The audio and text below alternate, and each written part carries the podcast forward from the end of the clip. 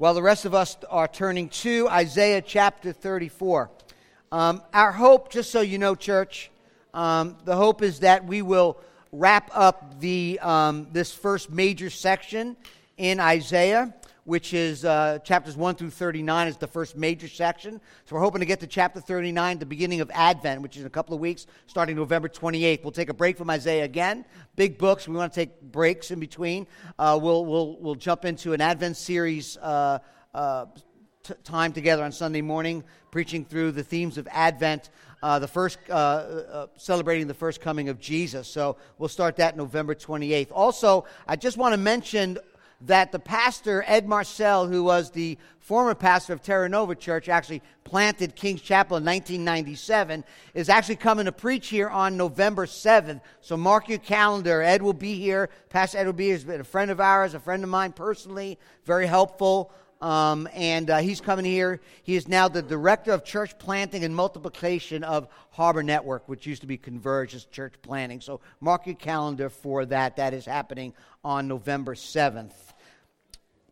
But turn with me now to Isaiah. We are in chapters 34 and 35. That's where we'll be at today, chapters 34 and 35. And just as a way of a reminder, um, at this point, as you know, Israel, the northern kingdom, uh, the 12, 10 tribes of the north, also known as Ephraim. If you're reading Isaiah, you see Ephraim, this Israel's the northern tribes, has been conquered. Uh, Samaria, their city, uh, their capital city, uh, has been decimated by the Assyrian army in 721 BC. God, in his sovereignty, has used the Assyrian army for his purposes, and that's to chastise Israel uh, due to their covenant breaking, stubborn rebellion against him. This, but the Assyrian army attacked Israel and started headed southward, and uh, they're moving forward, and now they are at the southern kingdom known as Judah. They're at the doorstep of that city of Jerusalem. They've conquered other cities, but now they're at the capital city of Jerusalem. The king now is Hezekiah. His father Ahaz, just like his father Ahaz, not in faith but in fear, made an alliance with foreign nations. And although Hezekiah was a good king, we mentioned it last week as well, tore down many high places in the area that were established in the, in the city of Jerusalem, he chose fear, he didn't choose faith. And he ran to Egypt for protection, for, for refuge, for uh, not only protection, refuge, but for shelter rather than trust in God. Remember, Ahaz made an alliance with Assyria. Now we got Hezekiah make an alliance with Egypt. Now, the fear of man, as we know, and the fear of, of what this world can throw at us cannot coexist, cannot coincide with faith. Fear, fear produces worry. Fear produces worry, and the results of that is faithlessness. In fact, the word worry in the Greek is two words, means to be, to be torn in two directions. Either, either you worry about what the circumstances are, or you're placing that in faith in God in His hands. It's one or the other. Fear produces worry, and the result is faithlessness. And that's what we see here. So, as we get into our text this morning in chapter 34, uh, we know that the actual context started back in chapter 28. 28 is where God, uh, Isaiah picks up. Uh, it's about 20 years after the Assyrian army has destroyed Israel. 721 they destroyed them. We're looking at about 701 now. The northern kingdom has been destroyed and now they're on the doorstep of Jerusalem. And over the past couple of weeks, we've been talking a little bit. I know Chris, Pastor Chris did a great job last week, mentioned a little bit of the historical background of what's going on with Hezekiah and Jerusalem and, and the, uh, the extortion of money uh, that uh, Sennacherib was, uh, who's the Assyrian king, was taking from Judah. And all that took place, well, beginning next Sunday, we're going to look at that. We're going to look at that historical event. So if you haven't looked at it, please do so this week as your assignment. Okay? Isaiah chapter uh, 36 through 39 and 2 Kings 18 through 20. All right, I'll say one more time. You can write it down because nobody's moved. Isaiah 36 through 39 and 2 Kings, uh, 2 Kings uh, chapter 18. Okay? So as we get into the text this morning, in many ways, this is like wrapping up our subsection that started in chapter 28. We saw this. This is, this is what Isaiah is doing. Isaiah is, is a, a, prophet, of course, filled with the Spirit, writing what God wants him to write. We saw him back in chapter 13 that Isaiah was writing against Israel, was, was, was saying, Look, Israel, you, you, you need to trust God, and, and Assyrian army is going to destroy you. And Israel didn't listen. And chapters 13 through 23 was the judging of Israel. And then we get to chapter 24. Isaiah turns and says, This is what's going to happen to the whole world. But yet God's people will be redeemed. We saw that in chapters 24 through 27. So, chapter 13, God's going to judge Israel, judges the nations, and there's redemption. Well, this is the same thing that's happening today. When we get to chapter 34, it's really a wrap up of what started in chapter 28 that Judah now was under judgment, that the, the, the Syrian army was approaching Judah and was going to teach Judah a lesson. And now Isaiah is going to say, God's going to judge the world and God's going to redeem his people. It's so cool to see how Isaiah is writing. So, so this chapter 34 and 35 is similar to chapters 24 and 27, this crescendo of eschatological conclusion that God is going to do to the whole world and bring about his salvation. It's beautiful. So that's where we're at. And once again, future judgment, we're looking at chapter 35 excuse me, future judgment, chapter 34, and this hope of Israel in chapter 35. So that's where we're going today. So open your Bibles to re- and we'll read together chapter 34. Uh, Chris again did a great job last week. We ended with in chapter 33 with the uh, looking at the righteous, the mighty judge, lawgiver, the Lord the King who will deliver the people, the Lord of glory will save them. And in chapter 33, now in chapter 34, we're looking at what actually will we're being saved from. So 34 is a little heavy, but we'll get to 35. We're going to do both of them together. So here's your outline destruction of the nations. That's all of chapter 34. Transformation of creation, that's chapter 35. And the redemption of God's people, that's chapter 35 as well. So we're going to look at chapter 34 as a whole. So turn there with me to chapter 34. And I'm, I'm going to read the whole thing, and then we'll jump in, okay?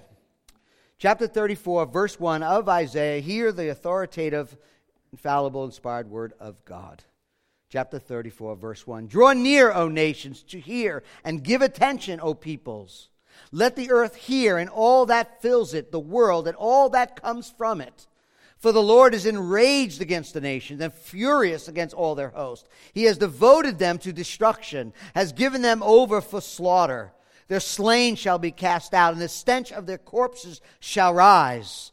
The mountains shall flow with their blood. All the host of heaven shall rot away, and the skies roll up like a scroll. And their hosts shall fall, all as leaves fall from the vine, as leaves falling from the fig tree. For my sword has drunk its fill in the heavens. Behold, it descends for judgment upon Edom, upon the people I have devoted to destruction. The Lord has a sword. It is sated with blood. It is gorged with fat, with the blood of lambs and goats, with the fat of the kidneys of rams. For the Lord has a sacrifice in Bozrah and great slaughter in the land of Edom.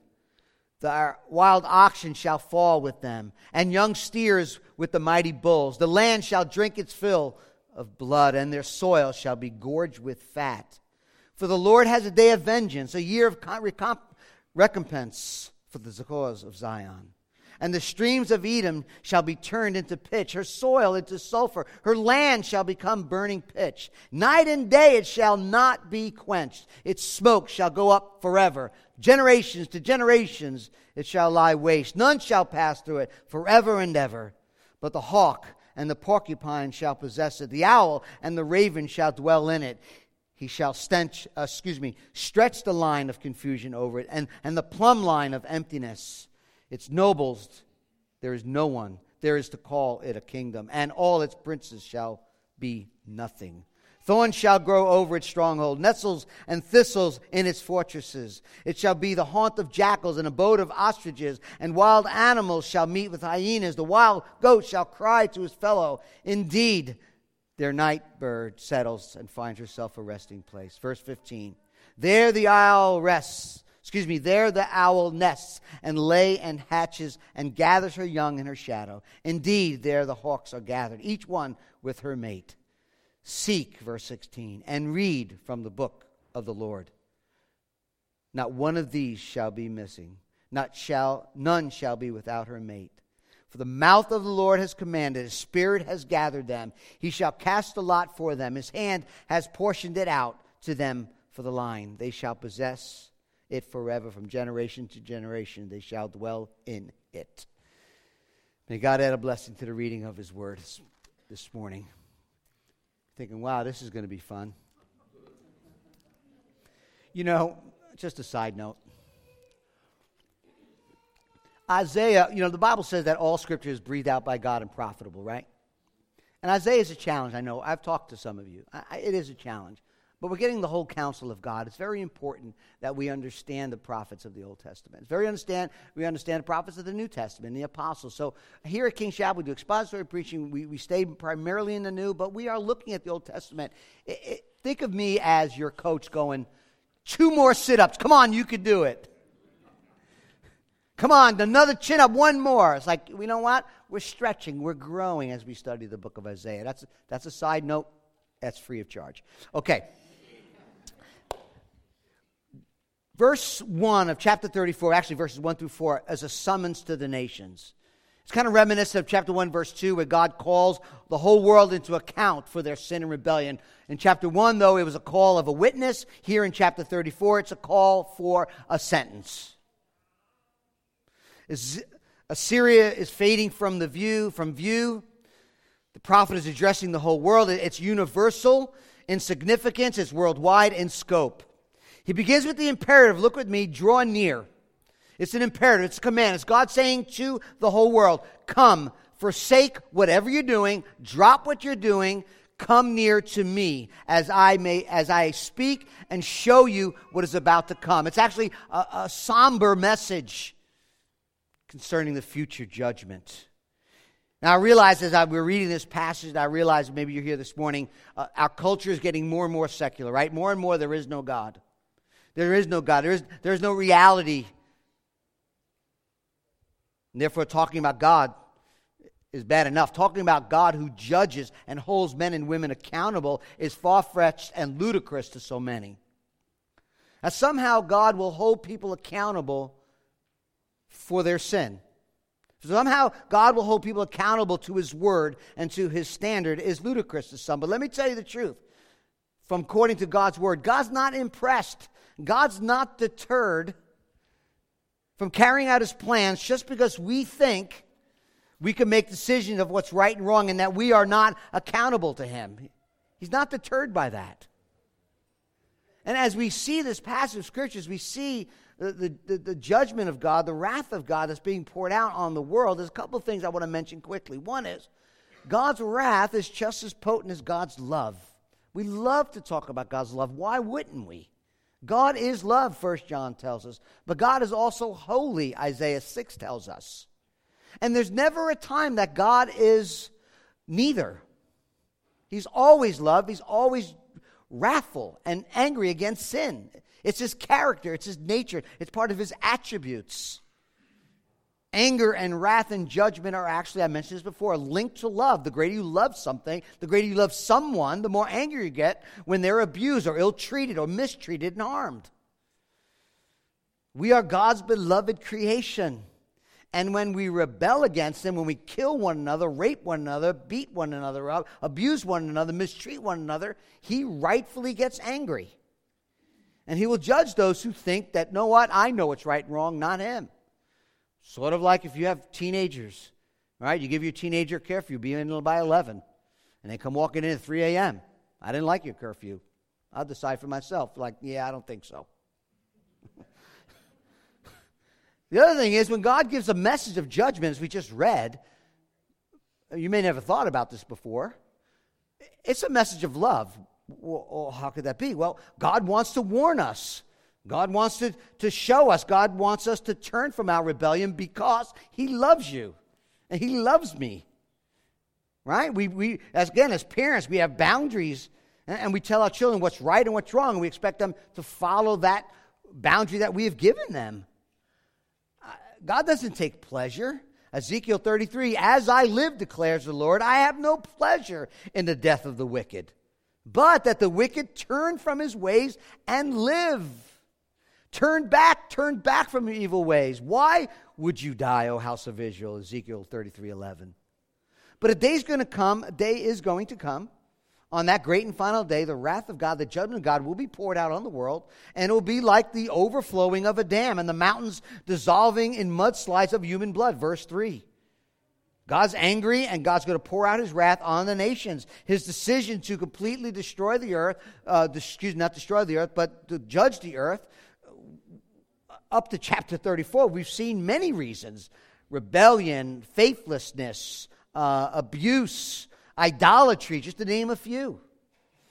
And verse 2 tells us that God has devoted them to destruction. In other words, what he's saying, Isaiah is saying, is God has, there's a resolve in God. A decree has come. Uh, the certain outcome is going to take place in due time. Devoted them to destruction. Remember, God's wrath, important to remember, shouldn't be understood or, or interpreted as some uncontrollable emotional outburst of, uh, of inappropriate rage that we've grown up under, maybe and we've seen happen in our own homes, or maybe you're dealing with it yourself. But it is, it is the natural response of a holy God to sin and rebellion. And these acts of destruction, God will justly punish and remove the ungodly and establish a domain over the kingdom, over the world, excuse me. And God is patient. First Peter tells us all over Scripture, God is patient with you. If you're here this morning, God is being patient with you. He's patient with us. He doesn't want anyone to perish. He wants everyone come to the knowledge of the truth. He's given you a chance by hearing this message today. But his patience will end. His patience will end. Why? Because he's just. He's just. And, and, this, this picture of, of a bloody corpse in verse 3 is rather repulsive. Right? I mean, a bloody corpse. I mean, even that day, even, even today, right? Something disturbing about a, a, a rotting corpse. Verse 3. Verse 4 the destructive power will affect the heavens and the host. All that dwell in the heavens. Notice the judgment is the opposite of verse 4, is the opposite of creation. A reversal of God's creative establishment of the heavens. At creation, Isaiah tells us, verse 40, He spread out the heavens like a tent cloth but in the future, just the opposite. God's going to roll it up like a scroll, dimming the bright objects of light in the heavens. The stars and the sky will fall from heaven like dead leaves falling from a tree. Now, this ain't global warming. It's not alien invasion, no matter what movie you might have seen. It's not some nuclear war that the movies are made of. God Himself will bring destruction. And let me tell you something no matter the scariest movie you saw, no matter the, most horrifying judgment movie you've seen, doesn't even compare to what God Almighty is going to do. Family, that should produce awe, amazement in the hearts of his creatures. When we think of, of the reality of the sovereign power, authority of God, establishing, judging, and reigning and ruling over the earth. It should humble us, quite frankly. And quite honestly, not only should humble us, but let me tell you, it should awaken our hearts to avoid the destruction that God is going to pour out on the earth. I'm not saying it's the only thing, but it should awaken us, it should humble us. In verse 5, the sword of God will descend from heaven. How can you hide from the sword of God? What kind of covering do you think you will be able to hide, or anyone? How are we going to deflect the sword of God from heaven? Verse 6, we see this final sacrifice where the sword is used for the killing of animals, and now God will be using it. And this boldness of language is, is a warning. Verse 6. It was Calvin who said, It is therefore necessary that the judgments of God should be set forth as a lively picture, that it may not only make a deep impression in the dull minds, but may encourage believers by holy confidence. When they learn that the pride and rebellion of their enemies cannot at all hinder them from being dragged like cattle to a slaughter whenever it shall be the will of God. End quote. Remember what we learned we studied the book of Hebrews. We learned about the sacrificial laws of the Old Testament. It was to teach Israel, it was to teach the people of God as they, as they went into the temple and were sacrifices being done. It was to teach them that God's holy, you're not, right? That you just can't approach God any old way. There needs to be a substitute. The blood of the atoning sacrifice was given to mankind by God as a means of approaching Him. Leviticus 19 tells us about the atonement. It tells us that life of the creature is in its blood. Therefore, its blood, the life ending, that makes atonement for one's life. The shedding of the blood, the, the death of that animal for, the, for a season gave an atonement for that person. One life is forfeited, another one is sacrificed in its place. We saw that on the first Passover. And listen, if sin is not paid for by the sacrifice of Christ, it will be paid by the guilty themselves someone will be sacrificed for sins. Either Christ as our substitute, your substitute, my substitute on the cross for you, or you will pay yourself. God will balance the scales of justice. All sin will be accounted for, and all sin will be punished in the end. The question is, by whom? And that's what Isaiah, when we get to chapter 53, that's what Isaiah was pushing towards, looking at, and revealing to us. Isaiah 53 says, He, Jesus, was pierced for our transgression, crushed for our iniquities. That, that's substitute language. He was crushed and pierced for our sins. We, like sheep, have gone astray. All of us turned away to his own way, and the Lord laid on him. The Lord laid on him the iniquity of us. Atonement language. And notice, notice in our text this word Edom popped up. Verse 5 and 6.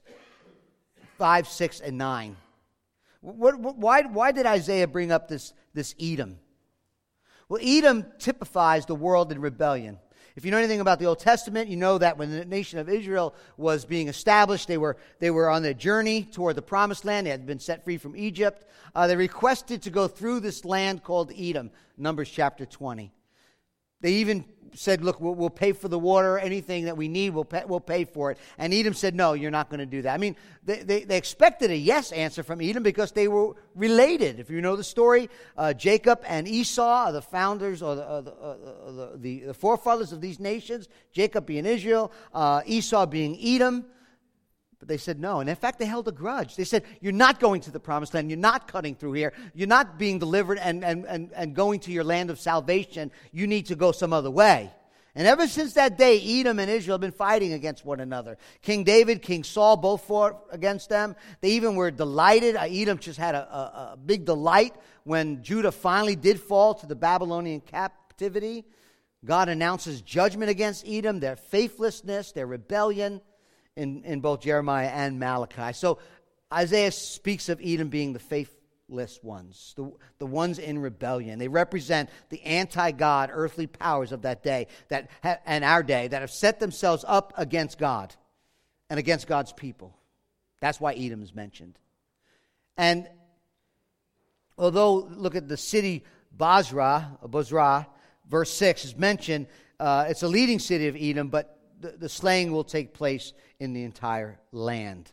Now, when we get to verse 9 through 15, Isaiah is picking up, still picking up, talking about Edom as a typical nation.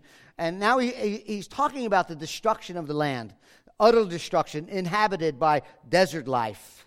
And, and, and again, it, it, it's, it's, it's a picture of, of blood, it's a picture of disaster, it's a picture of vengeance. Night and day, it says, they won't be quenched, smoke will go up. And again, I, God is showing us this, this destruction, this, this brokenness, this in some ways shocking and horrifying view of what sin looks like. That, that's the point. It, it's the horrifying, shocking reality of what sin looks like to God. And, he, and he's showing us these, these pictures of disaster, this blood flowing and, and smoke rising sometimes I think, well, I, I know, especially in our day, sin is not shocking anymore. I mean, you all read this week about the, what happened on a train. Uh, uh, some person, I'll, I'll, say that, be careful, I'm, I'm live here, um, is, is harming a girl, abusing her. Stop after stop. People videotaping it. Like, we're not taking sin very seriously these days, obviously. And God is saying, look, this is what sin looks like to me. It's shocking, it's grotesque, it's horrifying. Look at the pictures. It's death, it's evil. And the rebellion of a world against God is not a matter of just a slap on the wrist. The late R.C. Sproul said, Sin is cosmic treason. Sin is treason against the perfectly pure sovereign one. It is an act of supreme ingratitude toward the one to whom we owe everything, to the one who has given us life itself. End quote. The prophet is describing what's going on with this land. Almost a picture of Sodom and Gomorrah. There's fire, there's brimstone. Uh, everything is decimated, uninhabitable. Wild birds, verse 11. The land is empty. Social order is vanished. And now look, verse 12 through 13. Kings and nobles have nothing to rule over. It's just thorns and briars occupied by wild jackals and, and owls. No one, nothing, people, places, a power, palaces, nothing will escape the sovereign power, wrath of God. And we get to the last two verses, we see another imperative. Look what it says Seek and read from the book of the Lord. Seek and read from the book of the Lord. In other words, Isaiah is saying, listen, no doubt. There's no doubt this is going to be filled. There's no doubt that it's going to happen. And although these verses speak first and foremost about wild animals and nesting and birds, it's really about the scroll. That's the real Hebrew word, the scroll. It's really about the book of the Lord that the sovereign God has given to them, has written down in detail, and every single thing and every single line and every single prophecy will, not maybe, will take place and be fulfilled. So, Israel, so, so, excuse me, Judah, so the people of God, you, you could choose to live in rebellion, you could choose to live in fear. You could choose to live in disregard of God, but you cannot choose to escape the consequences of when God comes. It'll coincide with the Word of God. It'll be implemented by the power of God. Look, look, at, look at the last couple verses. Uh, it, it, look at the direct, um, personal touch of God. Look, look what it says in the last few verses. There's going to be his, um, his mouth commanded, his spirit gathers, and his hand has portioned it, proportioned it. So, you see all three. You see, you see the mouth, the spirit, and the hand done by God. The personal touch. Now, it's not something God delights in. We already talked about that. But in the last analysis, let me, let me just say this. We go to chapter 35. Let me just say this. In the na- last analysis, listen, family, chapter 34, the vision of Isaiah is a missionary vision for the people of God. It's a missionary vision for the people of God.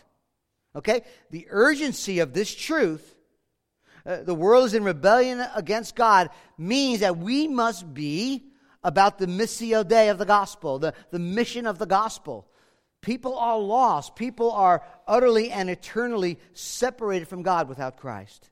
Now is the time, family. Now is the time. Today is the day to choose to be in mission with Him, as he's seeking and saving the lost, demonstrating the gospel with love and good deeds, and declaring it with the truth that Christ has come, repent, and believe the gospel. Now's the day. And this is a reminder of the gospel, right? Isn't, it, isn't the gospel first bad news before it's good news? The terrifying wrath of God will come. The gospel is a warning of the judgment of the come, but the gospel also is the wonderful truth, the glorious, majestic, great, and wonderful, loving provision of God in Christ Jesus the destruction of the nations. Look at the transformation. I'm going to read verses 1 through 7 of chapter 35. The wilderness and the dry land shall be glad. The desert shall rejoice and blossom like the crocus. It shall blossom abundantly. What a different chapter, huh? It shall blossom abundantly and rejoice with joy and singing. The glory of Lebanon shall be given to it, the majesty of Carmel and Sharon. They shall see the glory of the Lord, the majesty of our God. Strengthen the weak hands and make firm the feeble knees. Say to those who have an anxious heart, Be strong, fear not. Behold, your God will come with vengeance, with the recompense, recompense of God. He will come and save you. Then the eyes of the blind shall be open, the deaf, excuse me, be open, and the ears of the deaf unstopped. Then shall the lame man leap like a deer, and the tongue of the mute sing for joy. For waters break forth in the wilderness, and streams in the desert. The burning sand shall become a pool, the thirsty ground springs of water in the haunt of jackals where they lie down. The grass shall become reeds and rushes. 34 ends with Edom turned into a desert. Isaiah says in chapter 35 that the desert will be a garden. The gloomy wilderness that's filled with unclean animals now will be a place of rejoicing. Three imperfect verbs here rejoicing, blossoming, and splendor as transformation of the dry and dead wilderness takes place. Who can do that? How can this be? Who's responsible? The answer is the Lord our God. It is God. He's the author of transformation, He's the author of all joy. We think we can have real joy, but we can't without him. Joy is always a, a, joy is always a byproduct of the presence of God in the gospel in your life. When we the, we lack faith, keep God at a distance. If we, if we want to keep God away and at a distance, at arm's length, there's destruction. But when we say, Come, and we draw near, He draws near to us. And He saves us, and we find joy in Him. Joy is all over this text. And notice this transformation will bring uh, the majesty and glory of nature. That part of creation. We're, we're, we're, we're created beings too, but he's talking about nature like Mount Carmel and the beauty of Lebanon back to its fullness. But what's most significant is not so much the beauty, what God's going to do, transformation, what God's going to do, both in creation and through mankind. What, what is most significant is the transformation will be in the transformation will be a full, a beautiful revelation of the glory of God Himself. They shall see the glory of God. See the glory of the Lord and the majesty of our God. Majesty is that word that talks about the, the sovereign, supreme, omnipotent power and greatness of God. The majesty of God. Psalm 30, excuse me, Psalm 93. The Lord reigns and he's robed in righteousness. The Lord reigns, he is robed in majesty and armed with strength. Indeed, the world is established firm and secure. Your throne was established long ago. You are from all eternity, robed in majesty. The desert couldn't do it. It needed the glory of God. Glory was given to him, given to them. Glory as a gift, a matter of grace rich blessings pointing to salvation. I think it's interesting. Uh, one of the commentators, said this that Lebanon, he says, represents the work of God, not man. That's man. That, the man's not doing it, God is doing it. Lebanon represents the work of God, not man. Carmel actually means garden land. In other words, full cultivation. And he says Sharon provides a standard of beauty. All this transforms the wild, uh, former wild desert, but those who walk through it see more than the beauty of creation, they see the glory and splendor of their creator. End quote. That's what it's all about. And God wants to share his glory with his creation. That includes you and I. But any attempt for us to get our own glory, to do our own thing, get our own praise, will end in disaster. Everything God does, he does for his glory. Family, everything God does, ultimately, finally, is for his own glory. Psalm 43, excuse me, Isaiah 43, 6. Bring my sons from afar and my daughters from the ends of the earth. Everyone who's called by my name, whom I created for my glory. We can't add to the glory of God. We can ascribe him the glory. We can't approve on the glory of God. Our job is to reflect his glory to the world. If we will give God his glory, then he will give to us the finite glory, not infinite glory, the finite glory to display it to others. Psalm tells us declare his glory among the nations. His marvelous works, his glory, his marvelous works among all the peoples. You know God created you and I to know him, to enjoy him, to see and treasure his glory, and display its supremacy to the world? Of course, you got to quote John Piper, right? God created human beings in his own image that he might be known and enjoyed by them, and in that way displayed the supreme value of his glory, that is, the beauty of his manifold perfections. And God has not just given us minds to know the glory of God, but hearts to treasure it and enjoy it. End quote. Right? He doesn't share his infinite glory. He shares his finite glory as he saves us and rescues us and sends us on mission. Isaiah is saying, listen, if, if, if you want to understand the abundance of God's glory, if you want to understand the grace and promises and see his glory, imagine a desert turning into this place of, of great rejoicing and this blossoming abundantly all over the place. That's the kind of thing that God can do. And that's the kind of thing that God wants to do in your heart and in my heart.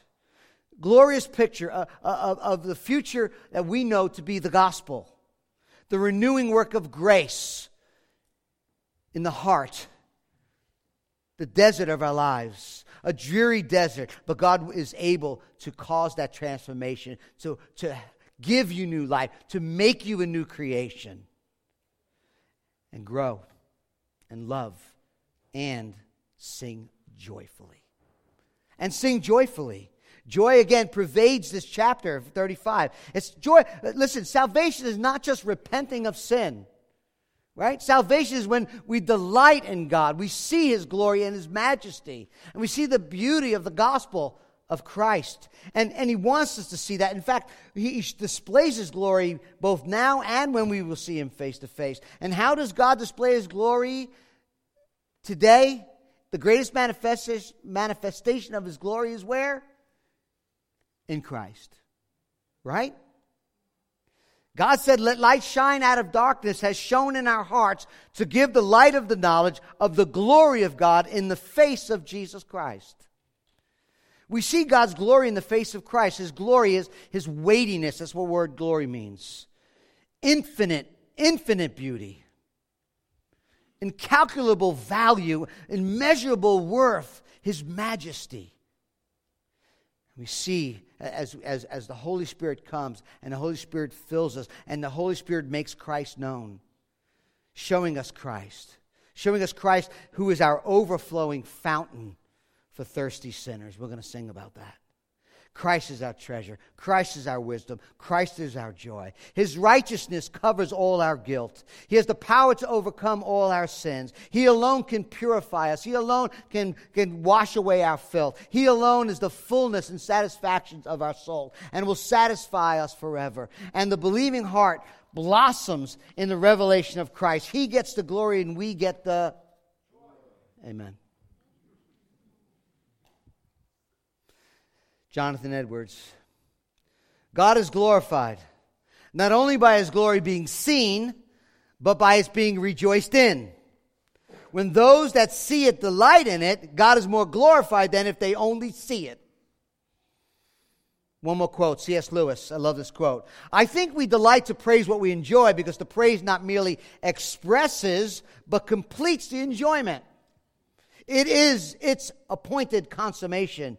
It is not out of compliment that lovers keep on telling one another how beautiful they are. The delight is incomplete till it is expressed. We see the glory of God. He reveals himself in Jesus Christ. And then we respond with praise and worship. He's delighted in, and we are filled with joy. And when God reveals to us himself, we see the glory and majesty of God. Verse 2 which is most satisfying, valuable, and praiseworthy, demands our worship, demands we enjoy Him, demands that we give Him glory, and He fulfills the longing of our hearts. And that's joy in him. The desert shall rejoice with joy and singing, for they shall see the glory of the Lord, the majesty of our God. Ah! By seeking and seeing and savoring God's glory, His infinite value and worth, you're bringing your joy to consummation. I love verse 3 and 4. Strengthen, strengthen the weak, the drooping, that's what it means, the drooping hands, and make firm the feeble knees. Verse 4 Say to those who have an anxious heart, Be strong and fear not. Strengthen the hands means to put, put your hands to, to work, put, it, put in your hands to the task. Firm knees implies a steadiness, there's, there's a perseverance, a, a, a continuation on the journey. That's what our hearts need. That's what your, your heart, my heart, our anxious hearts need. That nourishing encouragement to keep going, to press on. Keep going in the faith, keep growing in the faith. And that message we have to speak to one another, as Isaiah says. Seek him, go after him, love him, be confident, be fearless in his promises. As God's people who will assure the weak and the anxious, there's no need to fear. Reassure them that God will save. Call upon the Lord and God will save you. That's the mission that God has given to the church to proclaim.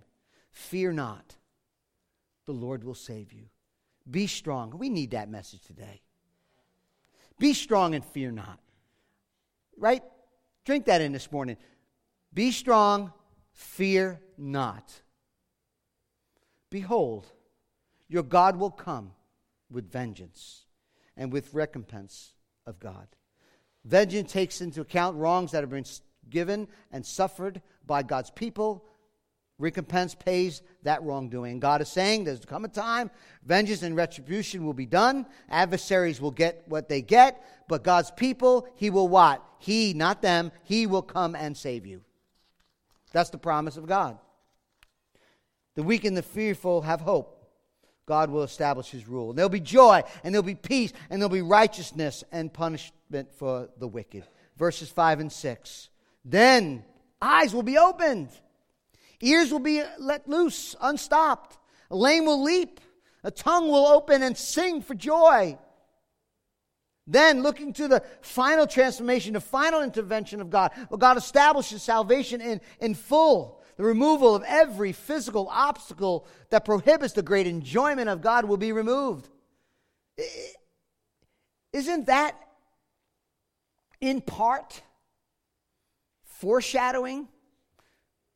Foreshadowed by, I should say, the inauguration of King Jesus when he came. In Matthew chapter 11, John the Baptist is in prison and gets his disciples together and says, Listen, go find Jesus. We're hearing all this stuff about these miracles and things going on. Ask Jesus, would you? Ask him this question Are you the one? Are you the one that Isaiah has been talking about? I'm sure that's what he had in mind. Or shall we look for another? And Jesus goes and tells him, Listen, go and tell John, go and tell John this.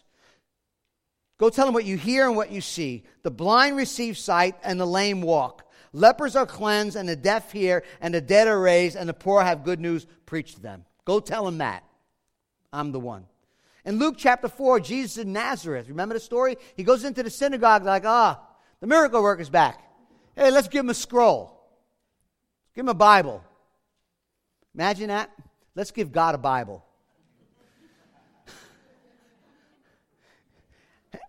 And he amused them and opened it, right? He could have quoted it right from heart. What is he open to? Isaiah 61. The Spirit of the Lord is upon me because He has anointed me to proclaim good news to the poor, sent me to proclaim liberty to the captives, recovering sight to the blind, to set at liberty those who are oppressed, to proclaim the year of the Lord's favor. Hands him the scroll, sits down, and everybody's like, okay. Today, the scripture has been fulfilled in your hearing. Pulling no punches. Not like, let me explain that to you. I'm him. That's me. Jesus himself cites evidence of his messianic kingdom, his messianic mission through the healing, through testifying of his coming kingdom. That the king is come and his kingdom is coming. And all the things that have been uh, broken and, and, and, sin entered into uh, at creation will be reversed. It has begun with the coming king.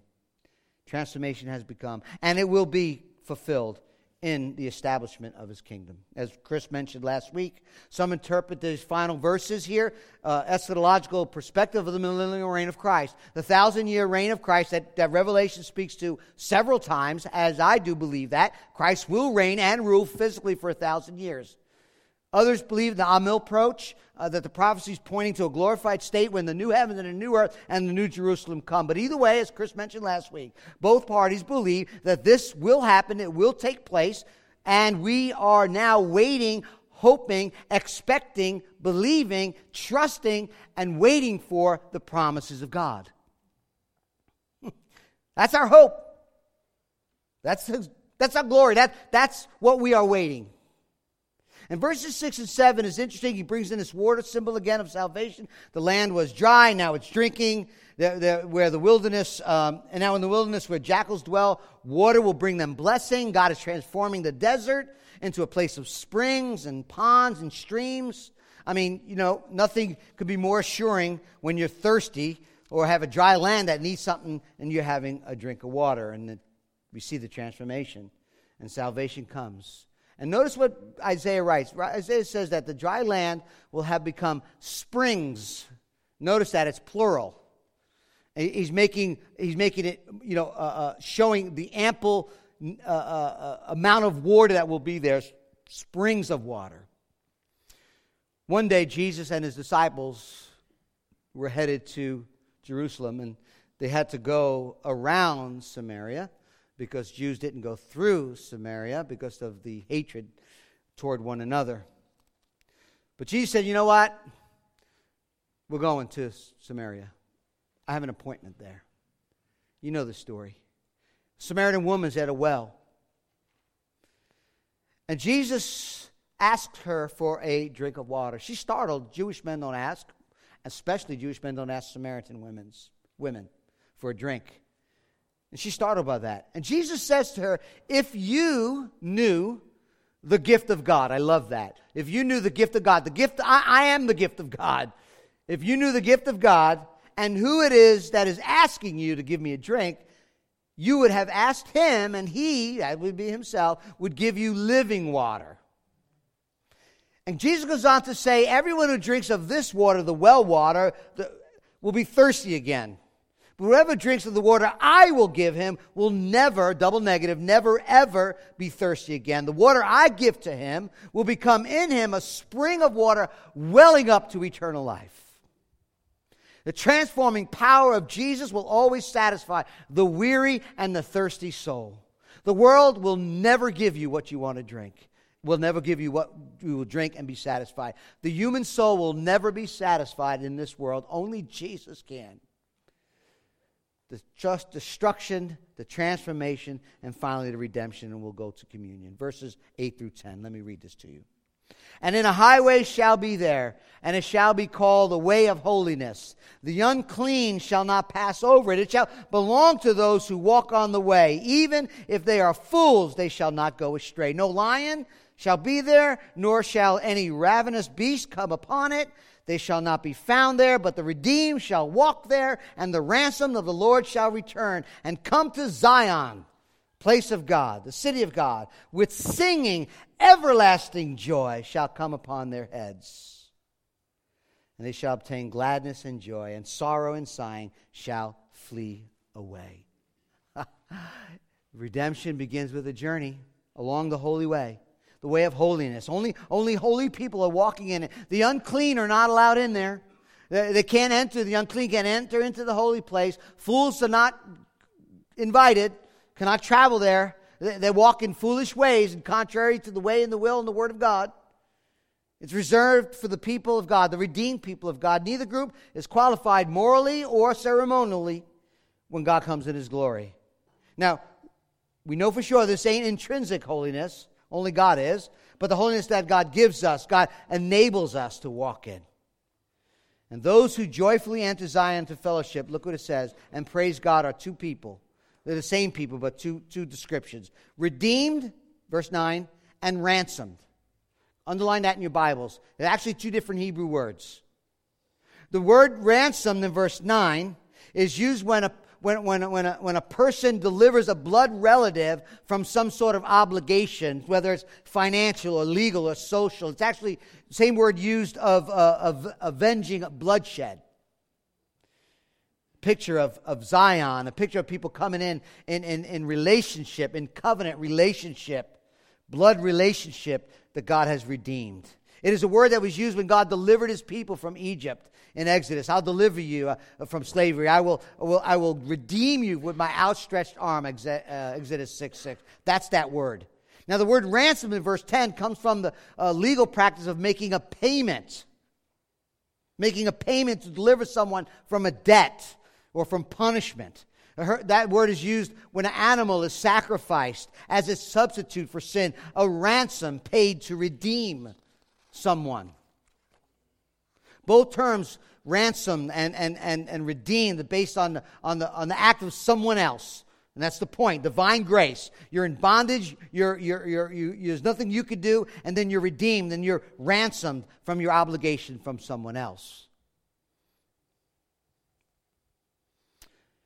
This redemption, this ransom, it's not just personal sin, it affects the whole world. God will ransom and redeem and remove the curse of man and the whole world will be ransomed and redeemed. And the whole world, as God comes in and inaugurates his kingdom. And those who will return, look what it says, to God will sing and experience everlasting joy. they will be overtaken with gladness and joyfulness and singing, and sorrow will end. Certainly, these, these, these words created hope in the, in the hearers of the prophet's words that they could trust God. Only redeemed who are God's own people shall cross over the desert of the holy way. And, and if you think about it, Israel is now taken over by Assyria. The whole land and the byways and the roadways are all taken by foreigners and enemies. And here they are in Judah, who's getting ready to be, uh, well, they're not going to actually take them, but at that moment they think they're going to take up all of Judah. They're right at the doorstep of Jerusalem. And he said, No, there'll come a time where there'll be a road and you will walk, and there'll be gladness and there'll be joy, pain, grief, sorrow, fearless uh, faithfulness uh, will take place. Fearless and fearfulness will be gone. It'll be permanent, it'll be upon the head. This is the biblical hope, family. This is the biblical hope. This is the foretaste has come in the person of Jesus. With the person of Jesus culminating in our holy ways, uh, walking in his holiness as we walk the path of life. Isaiah is pointing to the servant of Christ. Behold, all the beauty, all the glory, all the joy, all the gladness that rest upon the ransom like a crown is really pointing to the suffering death of the King of Kings. Now, the band's going to come on up and we're going to go to communion. Just give me two more minutes. I want you to, to see that this communion table provides a picture of God's working in our life, a way back to Him through getting us through the obstacles of sins and the hindrance of sin as He ransomed us from the captivity of sin, the redemption of Christ's blood. He is our relative. He took on humanity, yet without sin. He identified with us being fully man and fully God. Therefore, he can identify us in our sin. Now, he is sinless, but he can identify us in our flesh, I should say, in our humanity. And yet, being God, he could fully forgive us of our sins. He can purchase us on the cross where he died. He himself, the blood of the covenant, sets us free from the legal demands of violating God's law. In fact, uh, Pastor Ricky went to Colossians, and I have it here in my page. He paid the debt, He redeemed us. Colossians 2. You who were dead in your trespasses, God made alive together with Him, having forgiven all our trespasses by canceling the record of debt that stood against us with its legal demands. He set it aside, nailing it to the cross. He disarmed, verse 15, the rulers and authorities and put them to open shame by triumphing over them in Christ. Family, listen. Jesus is our Redeemer. Jesus is our ransom. Jesus is our deliverer. Jesus is the one who became flesh without sin and died and sacrificed and shed his blood so that we could be ransomed and that we could walk along the way, shouting and dancing and singing on our way to the holy city. Now, sin no longer separates from God. Now, sadness is gone and rejoicing has replaced it. Gladness will accompany our journey. Let me give you one last words of Jesus, something to think about this morning. Listen to what Jesus said. Jesus said, Enter by the narrow gate. For that gate is wide and the way is easy that leads to destruction. And those who enter by it are many. For the gate is narrow and the way is hard that leads to life. And those who find it are few. God is saying to you this morning, trust me, follow me. They'll be singing. The joy will be unbreakable. Your sorrow and your sighing will be gone. It will be replaced by laughter and joy and rejoicing. The transformation can take place. There, there are two roads, two kinds of people. Which one are you? Chapter 34, destruction. Chapter 35, salvation. Chapter 34, the wrath of God will come upon the world. Chapter 35 is the escape, and Christ says, I'm the way, the truth, and the life. That's the road. No man comes to the Father but by me. One road, verse 34, is the wrath of God. Verse 35 is God's wrath is poured out on Jesus Christ. He is our joy. That's what the table is about. The bread represents his body that was broken for you, the cup represents the blood that was shed. Have you trusted Christ? Today's the day. And maybe you have trusted Christ, but you know what? You have been caught up in fear and all the things that are going on. And you need to just to say to the Lord today as we sing and celebrate communion together, as we confess our sins, and then celebrate the Lord's Supper together, just saying, Lord, I, I lay my fears at your feet. I'm going to trust you and sing and rejoice. And this cup Uh, this bread and this cup remind me of all that you are and all that you've done. Christ invites you to come. It's not just a remembrance, it's a time where the Holy Spirit is present and God is drawing us to Himself to look at the beauty and the glory of Christ. The band's going to play. We'll spend some time singing, confessing our sins, but just as the text tells us, we're not going to stay there. We're going to rejoice. We're going to rejoice in the work of salvation. So the song Band's going to play. If you're a believer, welcome to the table. If you're not a believer, just sing and stay at your seat. This is for the family of God. Or maybe today's the first day that you say, you know what? I'm going to trust Christ.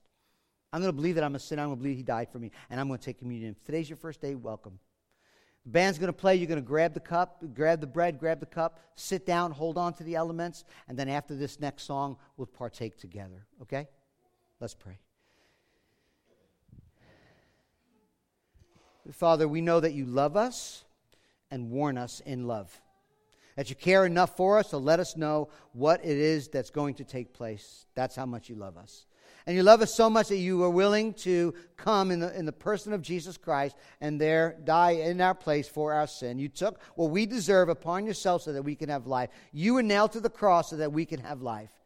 You, Lord Jesus, ha, ha, were separated from the Father, crying out, My God, my God, why have you forsaken me? so that we can be brought in. So, Lord, we pray as the band plays, as we sing, as we contemplate, as we pray, as we look to you, help us, Lord, to confess our sins, but also help us to celebrate the work of salvation, the gospel, as we celebrate and rejoice in all that you have done. You are our ransom, you are our Redeemer, you are our deliverer. And Lord, we will sing for the glory of God. And we ask all this in Jesus' name. Amen.